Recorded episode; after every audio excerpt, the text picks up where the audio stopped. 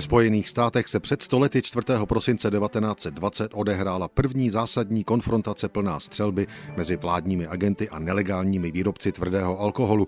Americký kongres schválil příslušný zákon o prohibici 28. října 1919 s platností od 1. ledna 1920. Od tohoto dne se ve Spojených státech nesměl alkohol vyrábět, prodávat, darovat, vlastnit ani konzumovat. Existovalo jen pár nevýznamných výjimek. Vyrábět a konzumovat se smělo jen mešní víno a košer víno používané při židovských obřadech. Jak známo, účinek prohibičního zákona byl opačný, než se zamýšlelo a projevilo se to takřka okamžitě po 1. lednu 1920. Veřejný pořádek a morálku ve společnosti zákaz alkoholu nepozvedl, právě naopak.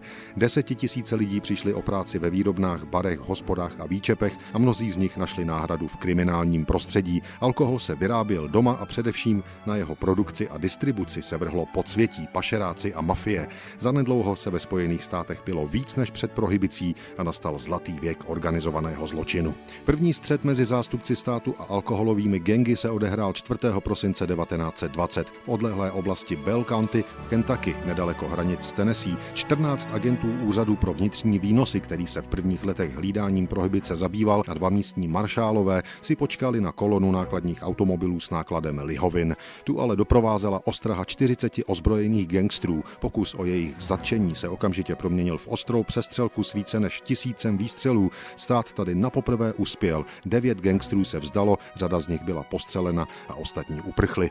Během následujících 13 let se kvůli zákazu alkoholu ve Spojených státech střílelo ještě nesčíslněkrát. Nevždy vládní agenti uspěli, tak jako 4. prosince 1920. Beznadějný sociální experiment s prohibicí, který zemi přinesl víc škody než užitku, pokračoval až do roku 1933. V prosinci tohoto roku americký kongres 21. dodatkem Českém ústavy prohibici zrušil.